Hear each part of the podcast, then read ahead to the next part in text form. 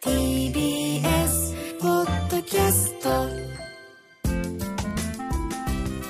赤ちゃんのお風呂沐浴について伺いたいと思います。あの音声では実際の様子をお見せすることはできないんですけれどもこういうところが大事だよというその考え方ですとかポイントを教えていただけたらと思います。お願いします。赤ちゃんのお風呂は、もう家庭の環境、お風呂の環境に合わせて入れてあげるっていうのをまずあの一つポイントで大事なのは赤ちゃんをきれいに石鹸で洗ってあげて、そして泡を洗い流してあげて、でその後保湿をしてあげるっていうこの3つ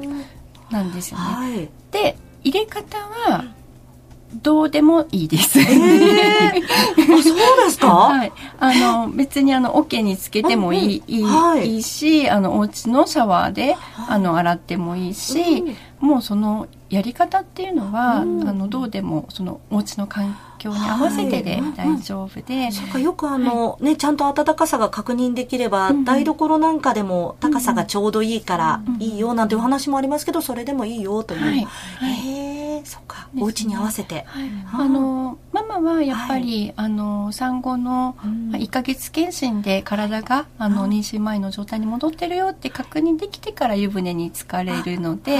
ママがあの湯船に浸かるってことはあの1か月間はできないんですけども、まあ、その間はパパが、ね、あの役割を担ってくれるといいのかなと思うんですけども。ね、いくらちっちゃい赤ちゃんといえども結構、ね、腕に力が必要だったり緊張感あったりしますもんね、はい、近藤さん何かポイントはありますでしょうか？そうですね。うちもうちの場合こういうふうに実践したような例としましては、はい、やはり私もコロナ禍の出産でに入院中に、あの夫がお風呂のこう実際にやったりする機会がなかったので、はい、もうお家帰った日からだったんですけれども、まあ、その日からあのお父さんの役割だよっていうのを、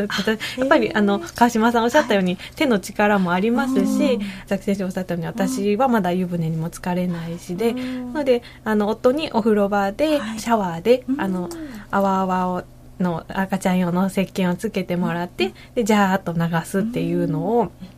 やっていただいて、最初はとっても赤ちゃんも泣くし、はい、パパもあの緊張でしたが、やはりもう経験なので、こればっかりは。やっぱり数をこなせば、お互いにあの赤ちゃんも夫もあの 慣れてきて、楽しい時間にどんどん変わっていったので、だから最初からあの完璧にできようと思わなくていいのかなと思いますね。なのでちょっとずつ慣れていけば、あのお互いにとって。でもすごい貴重なスキンシップの機会ですのであの父と子供のあのその時間を楽しめるようにあのしてもらえるといいのかなと思っていますね。かその先ほど赤ちゃん最初泣いちゃうこともあるっていうことなんですけれども、本当にあの、ちょっと一段階上がったギャーっていう泣き方だと、え、大丈夫かなってなりますけど、本当ほにゃほにゃぐらいだったら、あ、まあ最初びっくりしてるのかなっていうような感覚でいいんですかね。というのも、あの、私の旦那さんなんか赤ちゃんが泣いてるイコールなんかトラブルだみたいに抱えてしまって、それにこう緊張しちゃって、やってやってみたいなことも結構あったんですけど、そこまでその泣き声に恐れなくてもいいよっていうのもありますでしょうか？そうですね。赤ちゃん泣いても、うん、あの声をかけてあげるといいと思うんですよね。あの今「あわあわ流すからね」ってこれを流し終わったらじゃ抱っこするねとか。説明して、はい、そうですね。赤ちゃんにもあの、はい、その状況を説明してあげて声をかけながらはい、してあげるっていうので。美容院でもね言われますよね、うん、はい台上げます。とか、ね、言いますもんね。大人でもそうやって説明があると安心しますから、赤ちゃんにも、赤ちゃんにも。へえ声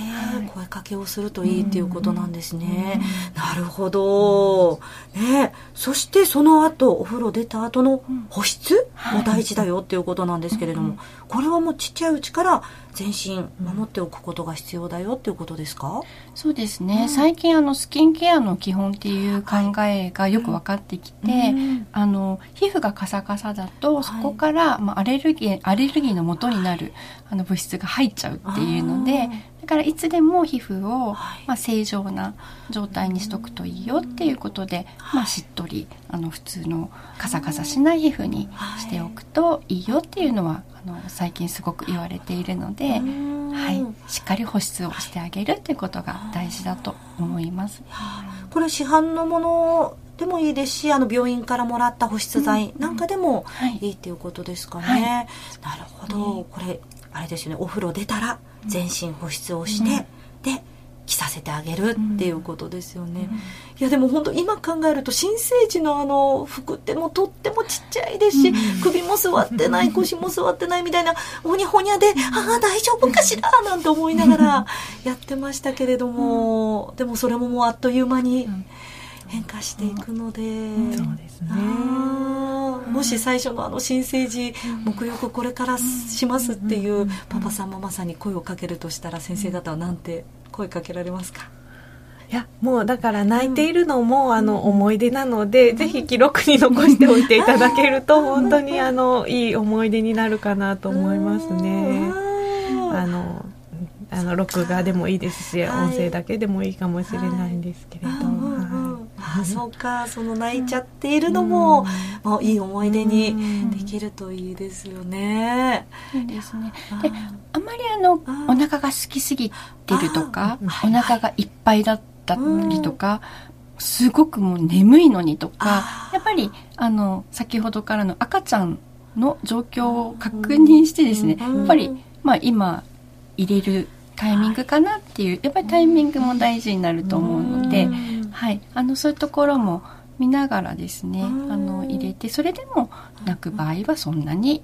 気にせず声をかけながら、はい、そして泣いてる赤ちゃんもあのまあこういう時期もあったなっていうような感じであの過ごしてもらえるといいのかなと思います。いやありがとうございます。もうあのあとは意外とあっという間に育児がこう始まってしまって、夫婦間でこういう場合はこうしようとかこういう分担をしようと話し合う機会がないままこうずるずるっと進んできてしまった。でそれでお互いにストレスを感じてしまうということもあるのかなと思うんですね。あの以前パパ育休座談会というのを行ったんですが、ここで TBS ラジオの澤田記者が、育休というのは今後育休が明けた後に夫婦でどう育児をしていくか、家事を分担していくかの準備期間だという話をされていたんですね。だから育休そのものよりもその後が大事になってくるよというお話されていたんですけれども、それと同じように生まれる前の産休の期間っていうのはもしかしたらこう育休中に夫婦でどう運営していくくって。でそういう準備期間にもなるんじゃないかなというふうに思いましたね、うん、あの先生方のお話を聞いていてもそうなのかなって思いましただから赤ちゃんが家に来てから初めてパパがいや、パパ初めて気合入れてご飯作っちゃうよなんていうことになると、もうママもちょっと早くしてよ イライラしてるんですけど、みたいなね、そういうことが起きるかもしれないので、もう今のうちから、これ生まれる前からっていうのがいいんじゃないかなって思いますね。ぜひあの、一つ先の段階を想像して、夫婦で話し合っていただけたらいいのかななんて思いました。なんか、あの、こういうふうにするといいよみたいなアドバイスあったら、いただけますでしょうか？三竹さんいかがでしょうか？やっぱりあの声に出さないとお互い何を思っているかわからないので、あのそして、まあ、状況もこうそうイメージしてても実際は違うっていうこともたくさんあると思うので、うんはい、やっぱりその都度お互い声を出して確認し合うって今これしようかとかこれしてくれないみたいな感じでいけるととてもいいのかなって思います。より意識してコミュニケーションを取った方がいいかもしれないですね、うん、近藤さんいかがでしょうか、もう全く同意見ですね。あのやってくれるとこちらも思いすぎない。あのでもやってくれたことに対してはやっぱりありがとうっていう感謝の気持ち伝えるとやはり次から気持ちよくやってくれるのであのそれはお互い様なのかなとも思うんですよね。なのでお互いに感謝の気持ちを持つというのと子供に対する思いとかやってほしいことをあのお互いその都度その都度確認し合うっていうのはとっても大事かなと思いますね。もうお話聞いてたらこれからもちょっとコミュニケーション大事にしていこうって思いました。ありがとうございました。ベビーのいる生活迷える子育て応援ポッドキャストパパ向け育児講座をお送りしました。次回はパパたちが集まった座談会の模様を配信します。今後も座談会に参加したいパパからの応募お待ちしています